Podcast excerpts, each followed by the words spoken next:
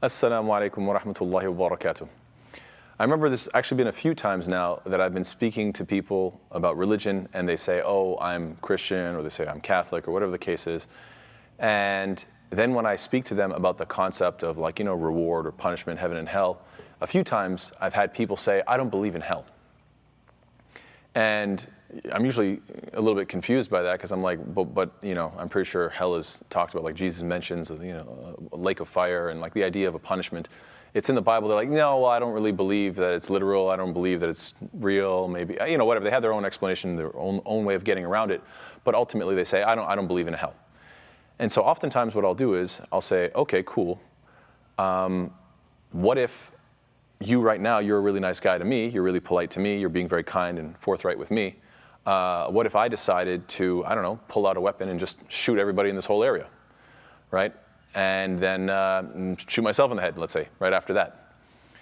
Uh, what, what's going to happen to us on Judgment Day? Are you, are you telling me that we're going to go to the same place?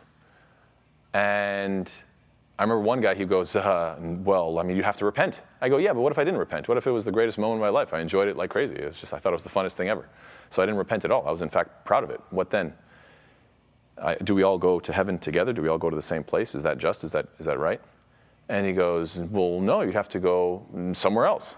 And I go, Somewhere else? You mean like somewhere worse? He's like, Well, yeah. I mean, you mean like a punishment? yeah. You mean like hell? And, and to me, it was, it was really funny um, to watch how people sometimes don't really think about the natural conclusion of their own belief system. It's very odd to me that sometimes people say, This is what I believe, and then all you have to do is scratch the surface a little bit and say, Okay, well, what is the conclusion of that? And then they realize, Oh, that's not making any sense. I don't believe in hell. Oh, but I mean, I do think good people should go to heaven. Well, what about bad people? Well, they should go somewhere else, somewhere worse, somewhere like a punishment. So, I mean, ultimately, you're, you're, you're somewhat describing the concept of hell anyhow you might you might be you know wording it slightly differently but it's ultimately the same thing i think this is really important in da'wah that when people make statements you examine them. You ask them, you dig a little bit deeper. I remember there was also a few times where somebody said, uh, "Oh, I don't believe. I, I, believe in you know reincarnation, that the universe is on some sort of a cycle, just keeps on you know expanding and contracting, and that you know we're just living this cycle over and over and over again." Uh, and so I asked this person. I said, "Okay, so how many times has this happened already? And how many times will it continue to happen?" And they're like, "Infinite." I'm like, so we've had this conversation an infinite amount of times, and every variation of this conversation an infinite amount of times.